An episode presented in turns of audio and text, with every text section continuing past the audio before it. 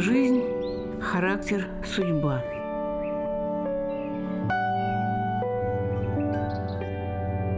Биографию Николая Гумилева читает Татьяна Позднякова.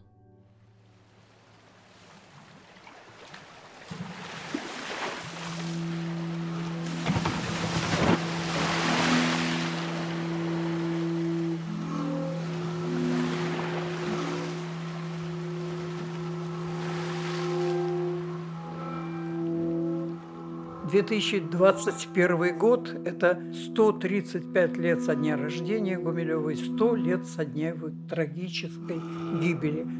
Вот убили поэта, революция убила поэта, август 21 года. Но потом все закрутилось, завертелось, это колесо, и там рядами поэты пошли на дно оврага, как Ахматова писала.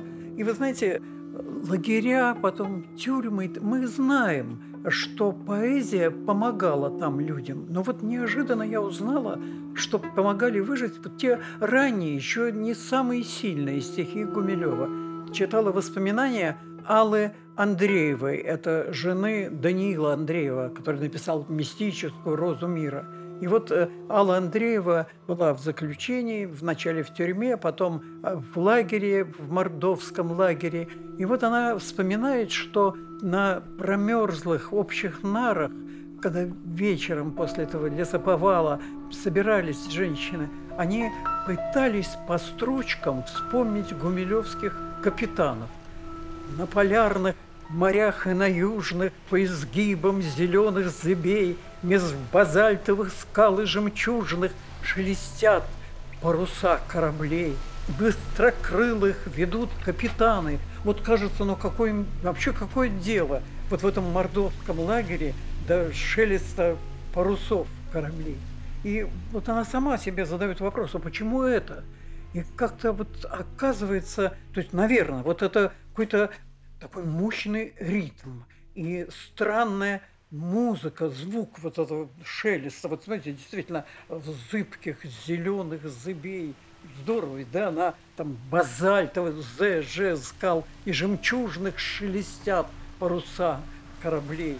И вот этот ритм, вот этот странный звук, вот это удивительное, такая далекая от мордовского этого лагеря красота. Это людям помогало. Вот смотрите, и зайдя на трепещущий мостик, вспоминает покинутый порт, отряхая ударами трости клочья пены с высоких платформ.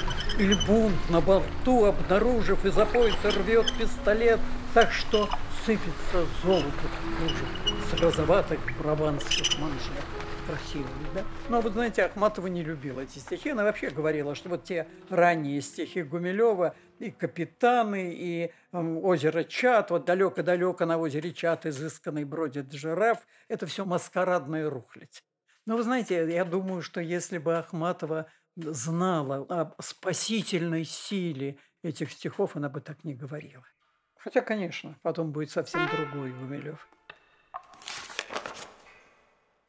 А вообще о Гумилеве сегодня много говорят, и много пишут. И самая такая фундаментальная, тяжелая, большая, интересная, мощная книга «Жизнь Гумилева» или «Зодчий», автор Валерий Шубинский – ну вот мы попробуем сейчас, вот говоря о Гумилеве, пойти за Ахматовой, за ее воспоминаниями, за ее репликами, за ее рассказами. Вот интересно, Ахматова э, говорила, ну, наверное, это со слов Гумилева, э, что она запомнила на всю жизнь строчки самые первые шестилетнего Коли Гумилева. Вот они такие смешные.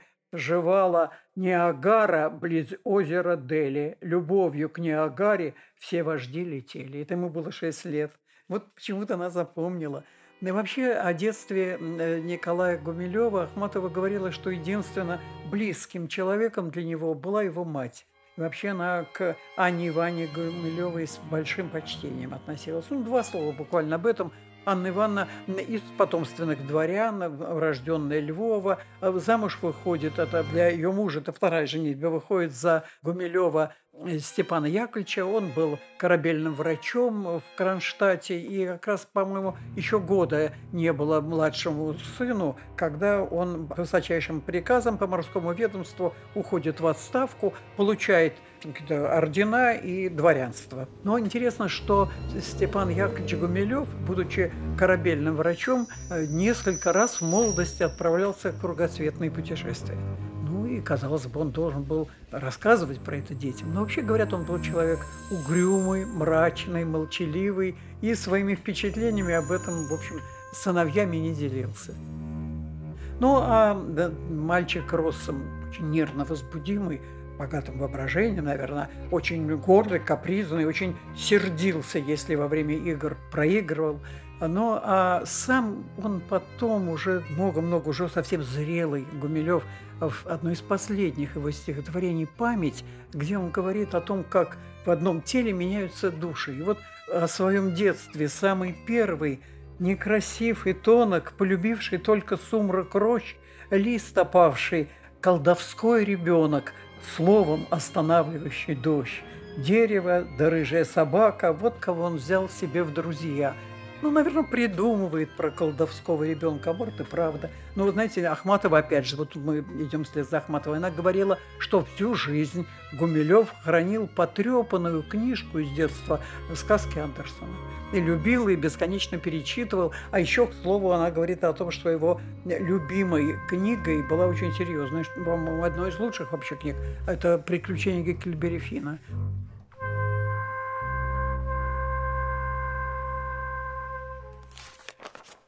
Пришло время идти учиться, и его вначале он начался в гимназии здесь, в Петербурге, на углу Лиговского проспекта и Бассейной улицы, гимназия Гуревича. Учился ужасно плохо. Так вот, ведомость его, она опубликована сейчас, а вообще-то вот я держал ее в руках – в архиве историческом, ну, двойки по всем предметам, даже двойки с минусом, даже единицы и постановление педсовета на второй год. А сам Николай Степанович Гумилев говорил, что потом, когда он ходил по Лиговке, она вызывала в нем жуткую тоску. Ну, а получилось так, что потом там старший брат немножко там заболел, что-то с легкими было, и было рекомендовано поменять климат, и они уехали на Кавказ, и несколько лет живут в Тифлисе. Там тоже учился, думаю, что не блестяще, но вот где-то, по-моему, во втором уже было около 16, а в 902 году он с гордостью принес домой Тифлисский листок, где были опубликованы первый раз в жизни его первые стихи «Я в лес бежал из городов, в пустыню от людей бежал». И вот, наверное, вот в это время, где-то ему лет 15, он уже ощущает себя поэтом. Более того, Ахматова говорила, что всю жизнь э, Гумилев, как он ей сам сказал, предпочел бы просить милостыню в тех странах, где нищим не подают, чем отказался бы писать стихи. И вот началась эта болезнь. Они возвращаются сюда, под Петербург, живут в Царском, он поступает в Николаевскую гимназию. Ну, знаете, что директор гимназии Иннокентий Анинский.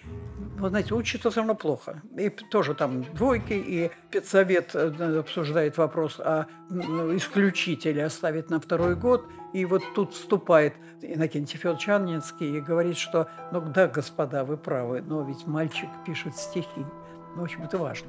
И важно для Гумилева, что он учился у Анинского. Вот интересно, что есть такой обмен поэтическими строчками. Гумилев в пятом году выпускает за свой счет, ну какой там за свой, конечно, денег у него собственных нет, за родительский счет, и э, дарит эту книжку Анинскому. А Анинский в ответ, по одной версии он свои тихие песни подарил, по другой просто эти строчки откуда стали известны Николаю Степановичу. Так вот, пишет Гумилев таким нежданным и певучим бреднем, завя собой умы людей, был Иннокентий Анинский последним из царскосельских лебедей – кстати, Ахматова, когда говорит о темах Гумилева, она говорит, что практически, ну, почти один раз он упоминает в своих стихах царское село. Вот здесь один из царскосельских лебедей. Я помню дни, я робкий, торопливый входил в высокий кабинет, где ждал меня спокойный, учтивый, слегка сидеющий поэт.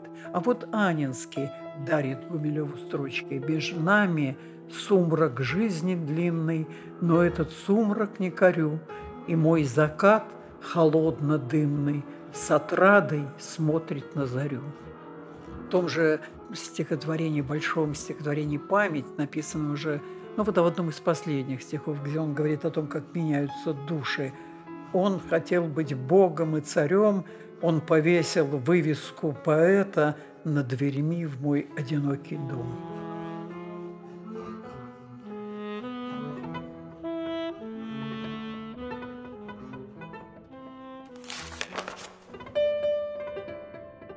А в жизни что происходит? Вот он вернулся, значит, они вернулись из Тифлиса, он поступает в последний класс гимназии, ну, тут судьба исходит э, с Аней Горенко. Ну, известная история про то, как Ахматова, ну, она еще не Ахматова, Аня Горенко со своей подругой Валерией Тюльпановой – пошли конец декабря 903 года в гостиный двор за прикупить что-то для елки, встретили мальчиков Гумилевых, у них была одна учительница музыки, вот она знакомит их, вот начинается пока еще не дружба, ухаживание, не ухаживание. Говорят, что Гумилев ждал Аню Горенко у дверей гимназии каждый день. Горенко сначала это достаточно раздражало, и они с Тюльпановой, встречая после гимназии э, Николая Гумилева, нарочно читали по-немецки немецкие стихи, зная, что он вообще имеет ту самую двойку по немецкому. Ну, а постепенно почему-то появилась гимназическая дружба. И сама Ахматова вспоминает и о катке, и о каком-то даже любительском спектакле, хотя для нее это совершенно не характерно, э, и о том, как они забирались на башню руину, а у Гумилева есть строчки «Ты помнишь, облачных впадин с тобою нашли мы карниз, где звезды, как грусть виноградин, стремительно падали вниз». У Ахматовой есть ну, достаточно сентиментальные, не лучшие стихи в ремешках. Пеналы книги были, возвращались мы домой из школы. Эти липы верно не забыли, наши встречи, мальчик мой веселый.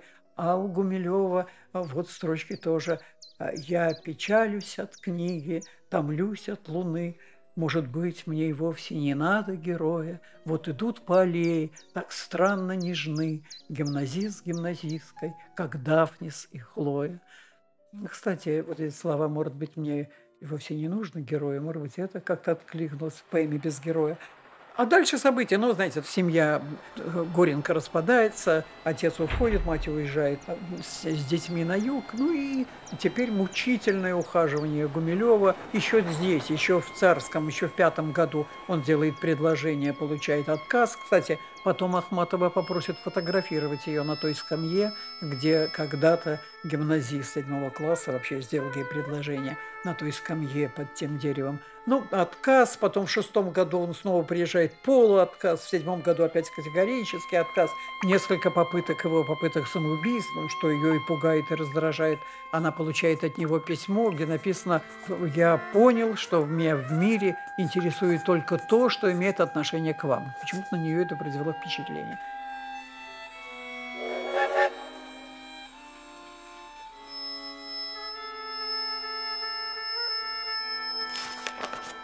Ну а сам Гумилев в это время в Париже, в Сорбоне, он двоечник, гимназист, поступает в Сорбон, вот захотел. Ну, родители, наверное, средства были, эту возможность ему дают, он учится, ну, как там он учится, но вот главное, он входит в круг русских авторов. Он оказывается, вот для него это очень значимо, мастерской художницы, там в Париже, художницы Елизаветы Кругликовой, общение с которой будет продолжаться потом здесь, в «Бродячей собаке», а там Городецкий, а там Чулков, там Алексей Толстой. И вот Гумилев оказывается в этом кругу. Кстати, по поводу его внешности, очень язвительно и, казалось бы, не по-доброму пишет э, Алексей Толстой о том, что он длинный, деревянный, а с большим носом, с надвинутым на глаза котелком, в нем было что-то павлинное, напыщенности, важности, неповоротливости. Только рот был совсем мальчишеский, с неожиданно снежной улыбкой. Кстати, по поводу мальчишества, сам Гумилев говорил, что ему всегда 13 лет. Он, кстати, говорил, что вот Мишенька Кузьмин, а у него ему всегда три года. Он так серьезно с тетушками рассуждает про малиновое варенье, что вот ему три, мне всегда 13. И если так продолжить разговор о внешности, то вообще многие отмечали и бледное узкое лицо, и косящий взгляд, и некрасивость которая была по-своему обаятельна. А еще он, конечно, такой эпатажный был молодой человек. Говорят, носил с собой часто белую мышь в кармане или в рукаве. Ну, и такое отмечали, опять же, монотонное чтение. И вот на нем часто бывало даха, ну, на главе либо котелок, либо цилиндр. И сибирская даха, и важность, и он а, порой сбрасывал с себя эту важность, как ту даху, а потом спохватывался и снова натягивал на себя. Ну, об этом Ходосевич, кстати, пишет.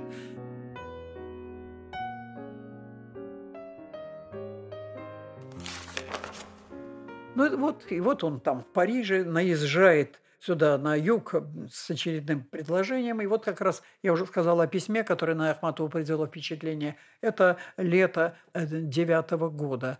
Ну, а осенью девятого года э, Гумилев вместе с несколькими другими сотрудниками журнала «Аполлон», к которому он уже имеет непосредственное отношение, приезжают в Киев – и в Киеве в газетах появляется объявление, что должен быть организован вечер «Остров искусств».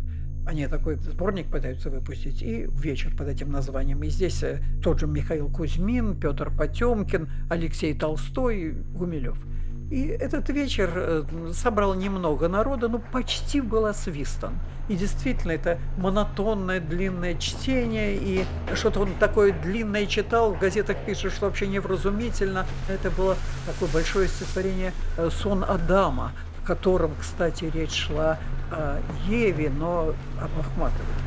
Я, кстати, забыл сказать, что в седьмом году в Париже, э, чтобы завоевать э, симпатии Ахматова, он издает, пытается издать журнал «Сириус» и публикует там э, стихи Ахматовой. Конечно, слабые стихи. На руке его много блестящих колец. Но для него это, конечно, просто повод понравиться. Ну вот, а сейчас он читает этот сон Адама про Еву, то лунная дева, то дева земная, но вечно, но всюду чужая, чужая. И вот Ахматова потом будет вспоминать, что она в разных образах появляется в его стихах, ну вот недоступная чужая вечно и почти свистали, и в газетах были потом такие даже злые комментарии, и причем даже не, не очень красиво, с какими-то намеками на интимную жизнь, на дуэль, которая недавно произошла в Петербурге. Ну, наверное, вы знаете, что э, ранней осенью того же девятого года Волошин. Событие происходило наверху в Мариинском театре в костюмерной Головина. А и Волошин дал пощечину Гумилеву, Анинский был при этом, и произнес только слово сказать, да, действительно, звук пощечины мокрый. Вот, а пощечину он дал, потому что ну, якобы Гумилев произнес неуважительные слова про Елизавету Дмитриеву, которая мистифицировала всех под именем Черубина де Габриак. Но это длинная другая история. Гумилев не мог грубые неуважительные слова сказать о женщине, хотя роман был. Ну и, естественно, он называет его на дуэль. Естественно, дуэль там же, где и Пушкинская. Естественно, из, вообще даже пытаются из пистолетов пушкинского времени. Ну, слава богу, все там кончилось благополучно. Только в газетах тоже были всякие фильетоны. Но, в частности, Волошин э, был назван Калошиным, потому что потеряна была Калоша в снегу и так далее. Ну, в общем, это полузабавная, полу, в общем-то, обидная для Гумилева история. Ее начинают тоже трепать в газетах. Это я все к чему говорю, что Ахматова после этого вечера дает согласие Гумилеву. Пожалуй, более всего именно потому, что она сама оскорблена за поэта. Она дает согласие оскорбленному поэту. И вот ну, дальше они еще успевают встретиться еще здесь, в Петербурге. Он представляет ее в башне э, Вячеслава Иванова. Ну, а потом в апреле 2010 года венчание в церкви над Днепром. И Ахматова, опять же, пишет, если мы идем за воспоминаниями Ахматова, в этот день Уточкин летел над Киевом.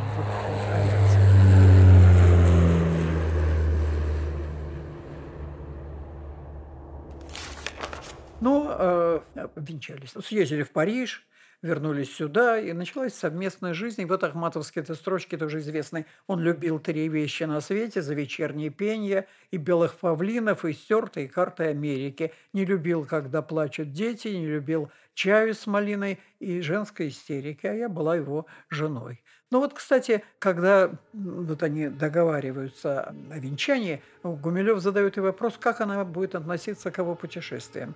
Она говорит, да, пожалуйста, поезжай, поезжай. И вот это уже его оскорбляет. Вот они только обвенчались, съездили в Париж, вернулись, а, а он через полгода опять уезжает в Африку на несколько месяцев. Тут, кстати, она случайно нашла любовное письмо от э, женщины, и обидевшись, не пишет ему, тоже там почти полгода. Кстати, по поводу влюбленности Гумилева, он сам говорил, что это для поэта профессиональная необходимость. И вообще можно было толстую тетрадь из его дунжанского списка составить. Но, еще раз говорю, это для него профессиональная необходимость. Но какое-то время они э, даже вполне дружески живут. Вот э, Ахмат вот вспоминала, что какие-то моменты шутили. Вот, например, Некрасова оба любили. И вот, ну, например, по утру она еще спит, а он за столом, она проснулась, он произносит «бледный день», занялся над столицей, крепко спит молодая жена, только труженик муж бледнолицый не ложился, ему не до сна. Это из Некрасова. Или на красной подушке первой степени Анна лежит. Ну, это, понятно, то, что за гробом вообще не несут орден. Ну, так шутили.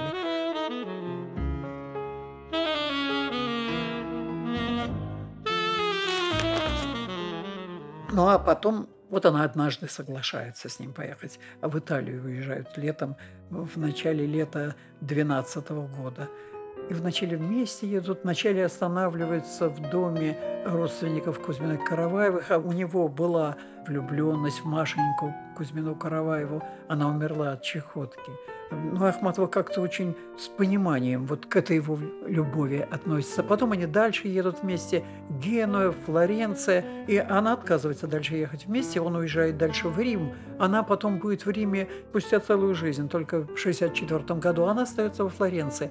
А ведь, может быть, она из Флоренции, там недалеко, ездит в то местечко, где была родина Модильяни. Ведь она в 11 году ездила еще в Париж, уже одна ездила. Ведь они, каждый решает для себя собственную жизнь. Она уезжала в Париж, и вот там, в Париже, в 11 году общение у нее с Модильяни было ну, вполне возможно, что она осталась, хотя об этом нет таких точных свидетельств. Тем не менее, э, во Флоренции, может быть, она на родину Модильяне ездила. Вообще, знаете, она вот так пренебрежительно относилась к путешествиям Гумилева.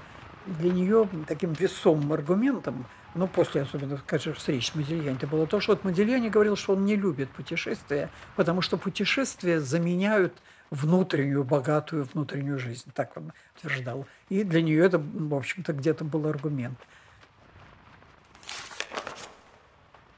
Ну, а потом осенью 12 года и у Ахматовой выходит первая книжка. Нужно сказать, что Гумилев, конечно, благословил ее. Ведь Гумилев иронично относился к ней как к поэту. Так, там вам нравятся ее стихи, да, но могу сказать, что моя жена еще прекрасно вышивает гладью. Но а когда он вернулся из этого путешествия в 10 в 11 году, она почитала, он сказал, ты поэт, надо делать книгу. Так что вот после Италии и книга первая выходит вечер – и вот 1 э, ноября сын родился единственный. Про внешность э, Гумилева вспоминала, и вот интересно, появляется такая эпиграмма в это время. У Гумилева крокодила супруга Анна Льва родила. А вообще, по поводу, опять же, внешности, позже, когда уже даже после революции, когда они будут жить э, в Доме искусств, и Ольга Форш потом напишет книгу «Сумасшедший корабль», и она не называет имя Гумилева, а говорит э, «Египетский письмоводитель с узкими глазами нильского крокодила». Ну и вот родился сын, жизнь тут богемная идет, опять же, бродячая собака, тучка. В бродячей собаке шутит Николая Гумилева, высоко задрана нога. Далеко в царском воет Лева. У Николая Гумилева для символического лова рассыпанные жемчуга. Но это и их игра, и одновременно намек на э, борьбу Гумилева с символическими туманностями, за ясность мистической поэзии и так далее.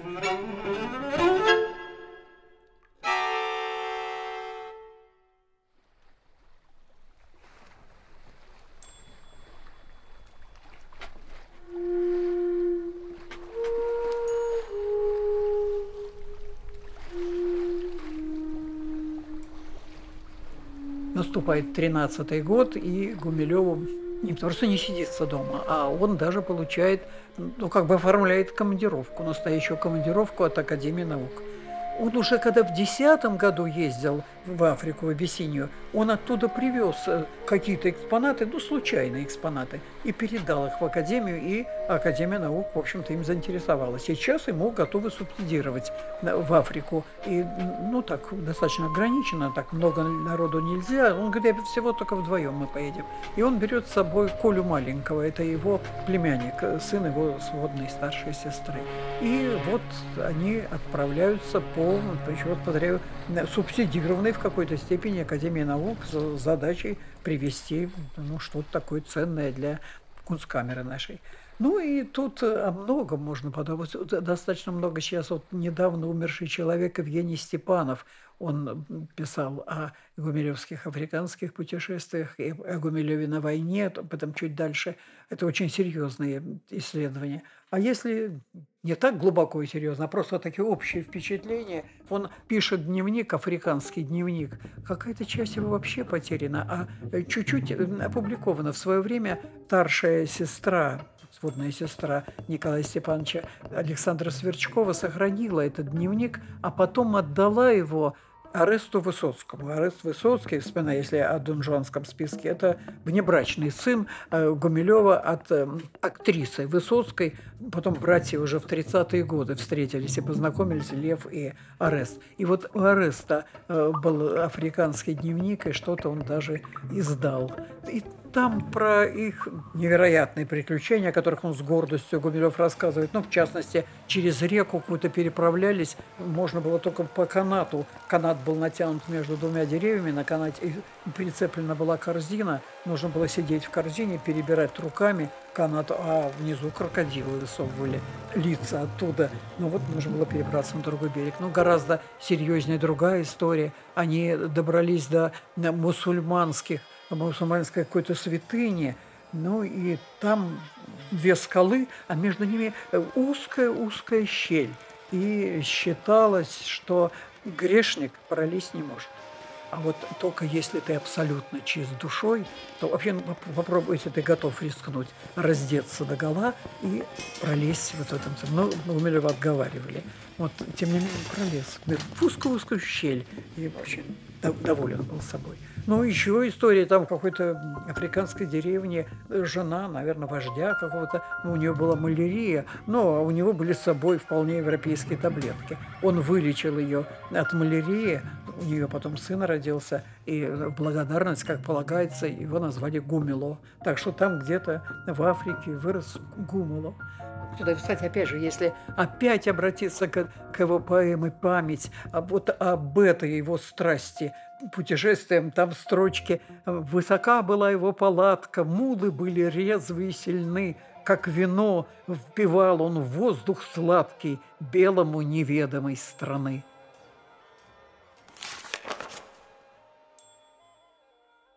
Привез он оттуда трофеи, серьезные трофеи. Вы знаете, что у нас в музее этнографии выставлены даже в витринах э, привезенные из Абиссинии трофеи, вещи, предметы. Очень много в фондах а и что-то выставлено, говорят, меняют. По-моему, несколько лет назад сотрудники Пунскамеры повторяли прямо в точности путь Гумилева. Да, кстати, а вот Сверчков фотографировал. Много эти фотографии э, тоже есть в музее. Их экспедиции, их встречи, их общение с местными жителями. Э, вот набор фотографий очень любопытен.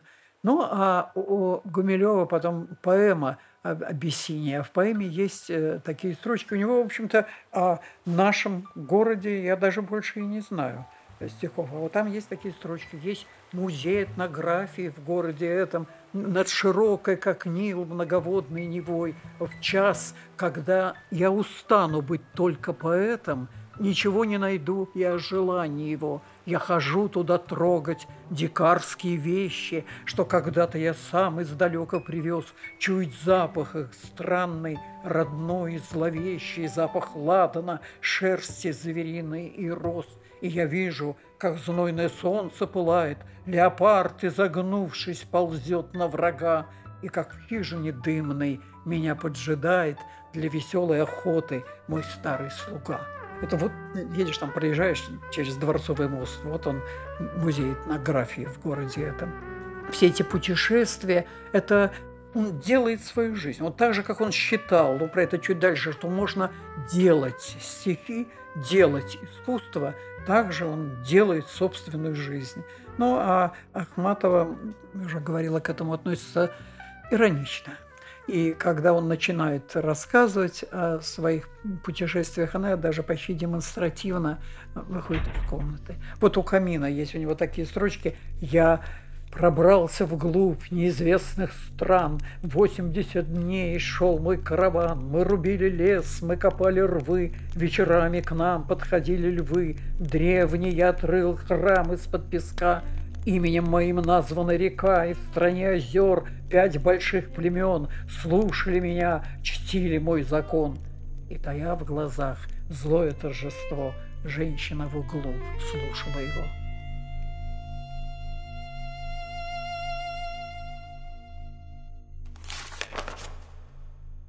А дальше происходит такой перелом в жизни.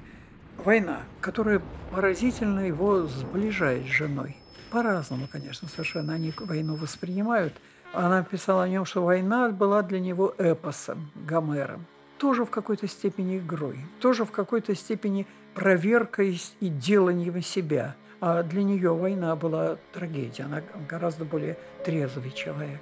Ведь, они уже отдалились. Она сама говорила, что они дали свободу друг другу после рождения сына. А вот сейчас как-то сблизились, и ее даже друзья называют э, солдатка Гумилева. И она провожает, когда он ходит на фронт, потом на, на какое-то время вернулся, у него было воспаление почек, потом снова уезжает, и она его провожает даже до Вильна.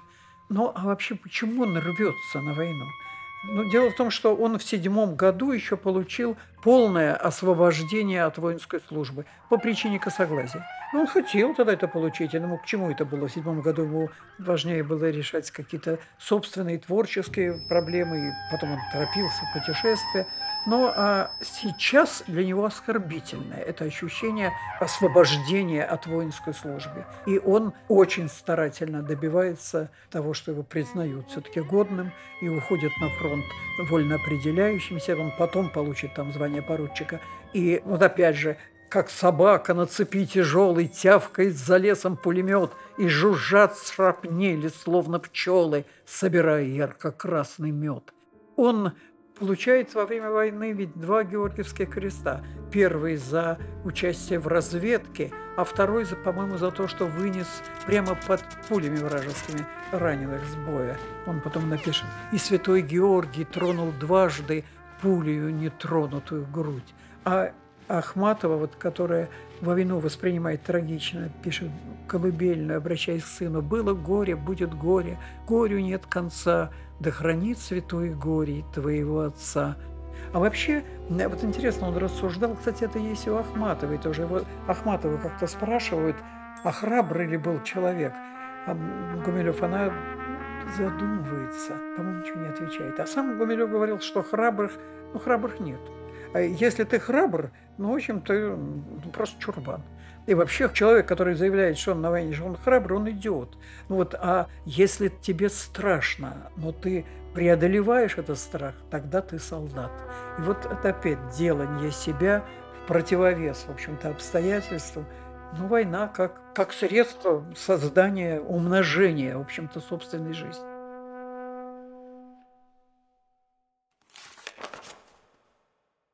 А вот тут я хочу еще по другой сказать. А с другой стороны, Гумилев ведь постоянно играл. Вот даже когда он там мышь белую носит, эпатирует всех, он играл, э, например, интересно, вот он говорил, что стихи и живопись э, делают профессионалы. И судят об этом профессионалы. А музыка, вот он утверждал, что музыка, что люди притворяются, которые говорят, что понимают музыку. И могут трактовать музыку, могут объяснять музыку. Это ерунда. У Георгия Иванова есть рассказ. Но Георгий Иванов вообще склонен был ко всяким фантазиям. Но, по-моему, здесь достаточно все правда, что могло быть. А Гумилев однажды ему говорит, что вот есть такой известный музыковед, вот я могу с ним пообщаться на, на любую тему. Ну вот ну, Шопене. А тот говорит, ну а что Шопене? Давай тогда уже что-нибудь э, посложнее. Ну, например, композитор-модернист hérna Тогда, наверное, Гумилев и не с него взял побожиться, что такой композитор действительно существует, что он его... Ну и действительно в, издательстве всемирной литературы встречается с известным э, музыковедом и начинает рассуждать о Метнере. И говорит о том, что он считает, что у Метнера есть э, византийские мотивы. Музыковед с ним не соглашается. Он говорит о анархистском мироощущении Метнера. Самый музыковед соглашается. И вот длинная длится беседа, а в результате этот музыковед говорит ему, Николай Степанович, я вас очень прошу, напишите нам заметочку в наш музыкальный вестник, это будет очень любопытно. Ну, а Гумилев потом друзьям говорит, ну надо же, как это самое, ну вот я даже не помню, какого колесицу я ему нес. Да, а кстати, это, конечно, не так, потому что сама Ахматова, опять же, если мы идем за ней, говорила, что э, Гумилеву музыка, она его мучила, она ему постоянно напоминала о любви к ней. И поэтому он как будто снижает нарочно в такую вот. Кстати, действительно, вот в его стихах, ну вот священные плывут и тают ночи, когда промчится вихрь, заплещут воды, зальются птицы в чаянии зари, то слышится в гармонии природы. Мне музыка Ирины Энери, это известный пианист, а ночью в небе древнем и высоком я вижу записи судеб моих и ведаю, что обо мне далеком звенит Ахматовый сиренный стих. Ну, кстати, к вопросу об игровом отношении к жизни. Знаете, он говорил, что он никогда не готовится к экзаменам. Потому что идти к экзаменам подготовленным – это то же самое, что играть с крапленными картами. А еще, если по поводу игрового отношения жизни, вспоминаю, в 21 году, в 20-м, по-моему, на святках в Институте искусств новогодний там бал, и а холодно, и вот чуть-чуть трещат как-то дрова в каких-то каминах, а так промерзшие комнаты, и люди в ватниках, там, валенках, и вдруг открывается дверь, появляется Гумилев во фраке, под руку с дамой, а дама в декольте, и э, Гумилев э, как бы продолжает играть в бал. Там ведет какие-то, подходя к людям, светские беседы, вот как будто, знаете, так, что вот, мол, революция, что-то не слышал. Вот так продолжает жить в этом ощущении. Ну вот это мне как-то кажется очень важно, вот это игровое отношение к жизни.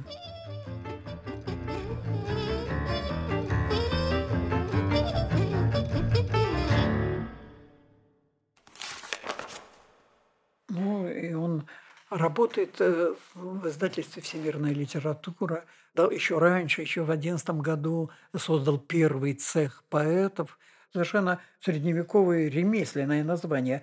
Стихи надо делать. И я уверен, что я умею, знаю как и могу научить. Вот он вот пришел, культивирует эту идею. И такие кружки молодых поэтов, которые влюбленно на него смотрят. В перерывах между занятиями он с ними играет в жмурки, а в остальное время учит делать стихи. Но вот вы знаете, вот с одной стороны, это идея делания стихов, идея цеха поэтов, а с другой стороны, вот его стихи, о которых Ахматова говорила, он еще поэт непрочитанный, великий поэт. И вот, например, э, мне кажется, совершенно особые стихи «Шестое чувство», о каком там делании поэзии идет речь, а как раз о истинно человеческом свойстве владеть шестым чувством Прекрасно в нас влюбленное вино и добрый хлеб, что в печь для нас садится, и женщина, которую дано, сперва измучившись, нам насладиться. Но что нам делать с розовой зарей над холодеющими небесами, где тишина и неземной покой? Что делать нам с бессмертными стихами? Не съесть, не выпить, не поцеловать, мгновение бежит неудержимо – и мы ломаем руки, но опять осуждены идти все мимо-мимо, так век за веком. Скоро ли Господь под скальпелем природы и искусства кричит наш дух, изнемогает плоть, рождая орган для шестого чувства?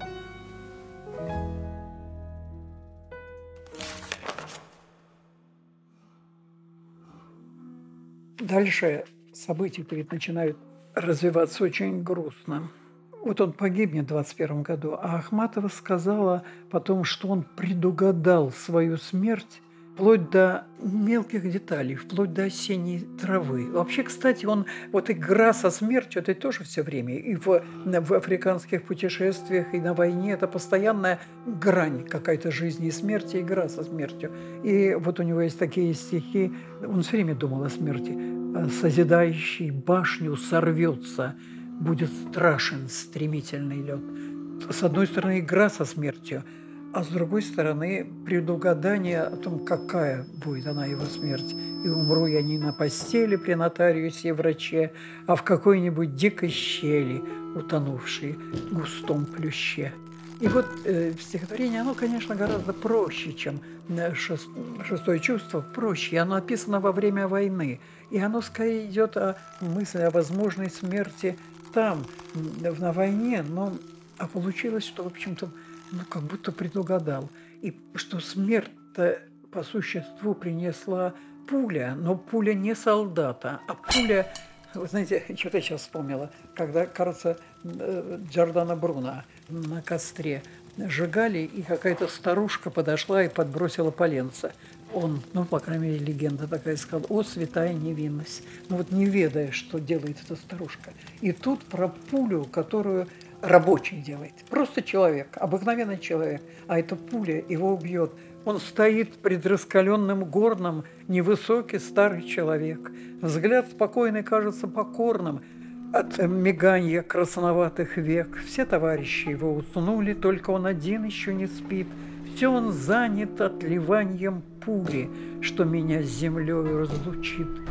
Кончила, глаза повеселели, возвращается, блестит луна, Дома ждет его в большой постели сонная и теплая жена, Пуля им отлитая просвищет над седой вспененной двиной, Пуля им отлитая отыщет грудь мою. Она пришла за мной, упаду, смертельно затаскую, Прошлое увижу наяву, кровь ключом захлещет На сухую пыльную мятую траву, И Господь воздаст мне полной мерой За недолгий мой горький век – это сделал в блузе светло-серый невысокий старый человек.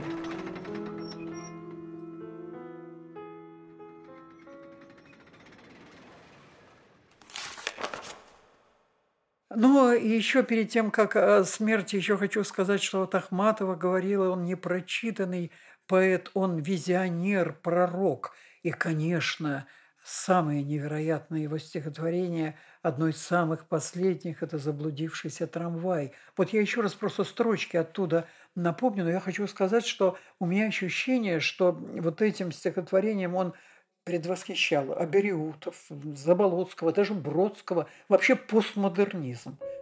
Как я вскочил на его подножку, было загадочно для меня в воздухе огненную дорожку он оставлял и при свете дня – Мчался он бурей темный крылатый, он заблудился в бездне времен. Остановите, богонобожатый, остановите сейчас вагон, где я? Так томно и так тревожно, сердце мое стучит в ответ. Видишь вокзал, на котором можно в Индию духа купить билет. Вывеска кровью налитые буквы гласят «Зеленая». Знаю, тут вместо капусты, вместо брюквы мертвые головы продают – красной рубашке с лицом как вымя, голову срезал палач мне. А в переулке забор дощатый, дом в три окна и серый газон. Остановите, вагоновожатый, остановите сейчас вагон. Смотрите, вот здесь и голову срезал палач, мне вот это страшное предвидение. Одновременно Индия духа – и одновременно в переулке забор, дощатый, серый газон, дом в три окна. Это дом, где в юности, в детстве жила Анна Горенко. Но еще хочу сказать, вот вы знаете, в 18 году, когда у них уже был решен вопрос о разводе, а, они последний раз поехали вместе в Бежецк, к Леве. Лева там рос с бабушкой в Бежецке. И вот Ахматова, это тоже это просто запись Ахматовой, а, говорит, был духов день, и звон, пасха... звон какой-то, вдруг Николай Степанович сказал, мне кажется, я весь не умру, что-то останется. Ну, а вообще-то, конечно, Ахматова тоже, естественно, была пророчица. Он к ней пришел, она жила тогда на Сергиевской, э, где-то получилось за неделю почти до его ареста. Она его провожала по темной лестнице винтовой, и потом такие строчки у нее получились. От меня, как от той графини, шел по лесенке винтовой, чтобы увидеть рассветный синий страшный час над страшной Невой. Но она потом и себя казнила, вообще она постоянно себя казнила, и вот в частности – и за эти строчки тоже она как будто предугадала, что его ждет.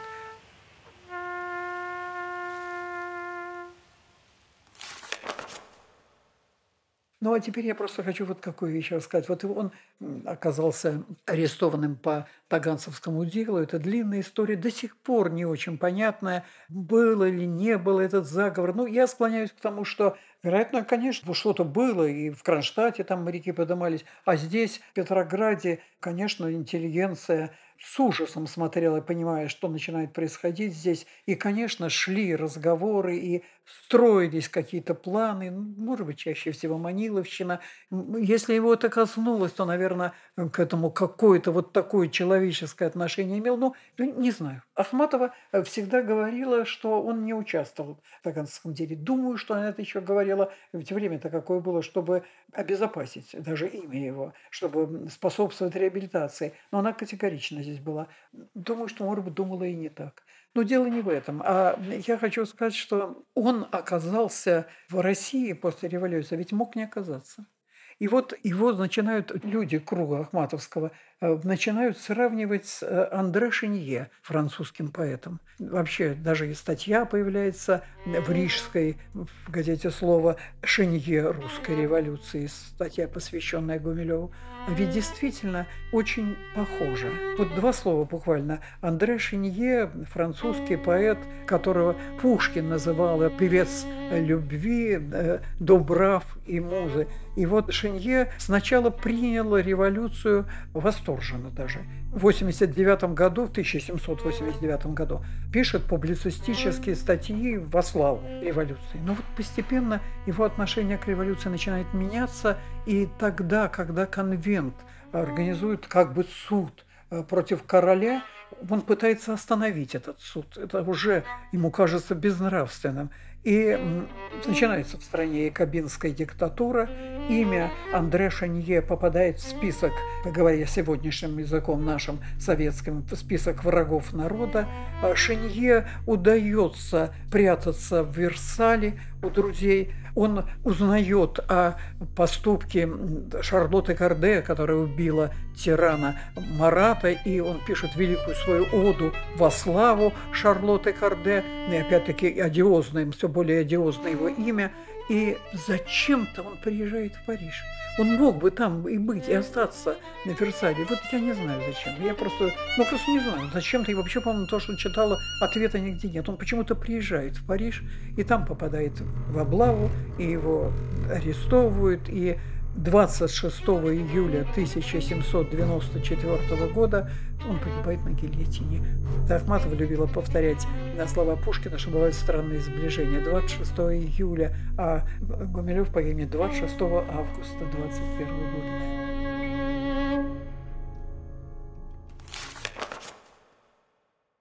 Ну вот, так вот Гумилев. А Гумилев, значит, ну вот Гумилев проходит войну. Все, от первого до последнего дня проходит войну. И дальше он поручик Гумилев. И когда происходят февральские события, он сначала здесь, в Петрограде, кстати, относится, воспринял их достаточно дифферентно. По телефону разговаривает с Ахматовой, говорит, я не могу прийти, потому что тут стреляют, да я, пожалуй, пойду в Акуловку. А потом Временное правительство его направляют в Париж для ну, связи и особых поручений. И он в Париже. Он сам пишет даже Ахматовой о том, что он там для разбора каких-то солдатских дел, недоразумений выполняет поручение Временного правительства. Наступает октябрь, уже Временного правительства такового нет, и корпус э, в Париже э, расформируется. И он уже может не чувствовать себя поручиком э, самой царской армии. Он еще съездил в Лондон, а потом едет, возвращается в Россию. Зачем? Он мог бы вполне остаться там. Он, вот я не знаю, я не могу объяснить, зачем он вернулся. Может быть, у него были надежды на то, что вот казалось ему, что время даст возможность поэтам управлять. Пять племен чтили мой закон, вот закон поэзии, может быть, может здесь торжествовать, я не знаю. Но не думаю, что он был столь наивен. Тем не менее, он возвращается сюда очень активно здесь. Э, тут действует, опять же, э, издательство «Всемирная литература», студия «Звучащая раковина», молодые поэты учатся у него. Э, вот говорят, что однажды он очень шел с кем-то по улице, газетчик раздавал газеты с криком, что убийство царской семьи. Он побелел, прочитав это, сказал, я это не прощу. Ну вот потом оказался в этом, ну, замешан насколько в этом заговоре. И вот он погибает.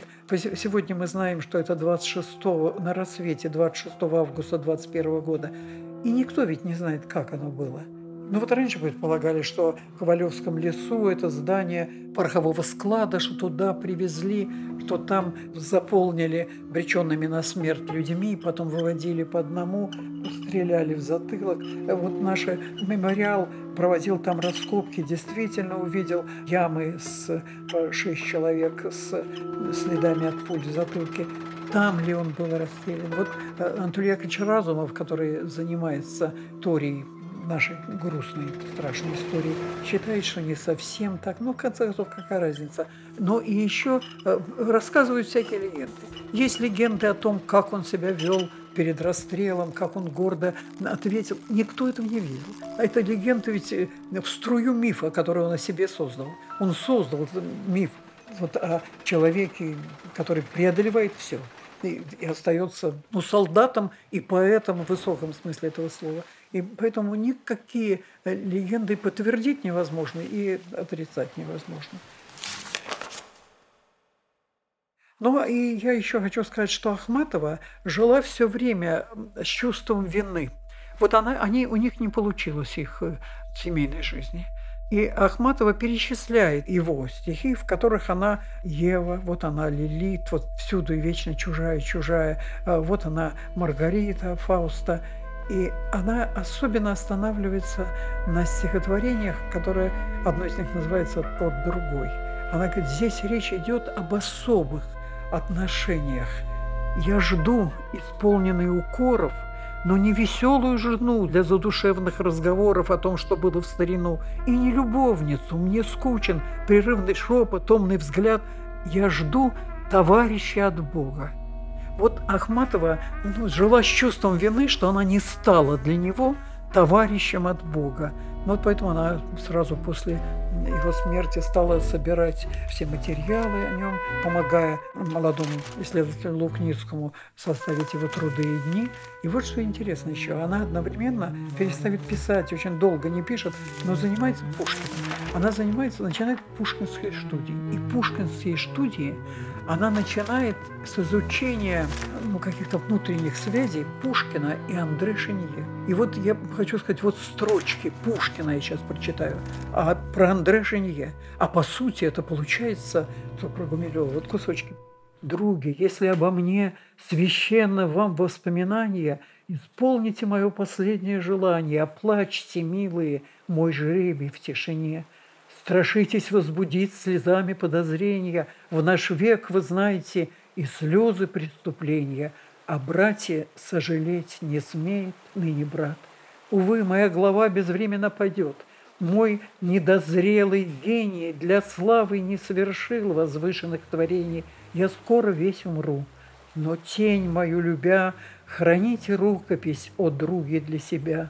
Когда гроза пройдет, толпою суеверной – Избирайтесь иногда читать мой свиток верный, и долго слушая, скажите, это он, вот речь его, а я, забыв могильный сон, взойду невидимо и сяду между вами и сам заслушаюсь.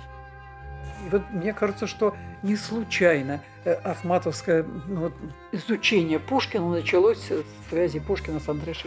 Ну и последнее, что я хочу сказать. В 30 1935 году, 15 апреля, мы будем отмечать 15 апреля 135 лет, а тогда было 50 лет со дня рождения Гумилева. И она пишет заклинание, но пытается высказать и свою вину, и нашу всехнюю вину, с тюремных ворот, из-за Охтинских болот, путем нехоженным, лугом некошенным, сквозь ночной кордон, под пасхальный звон, незваный, несуженный, приди ко мне ужинать.